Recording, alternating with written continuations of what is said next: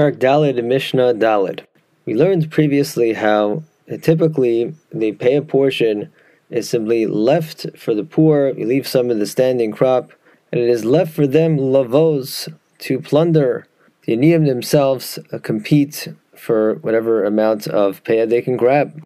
Our Mishnah teaches that peya ein kotzer nosah b'magalos vein oker nosah b'kardumos kedei shelo yaku ish The Peah is not to be harvested by the poor with sickles nor spades, for fear that the aniyim would strike one another with these as they compete to get a piece of the peya.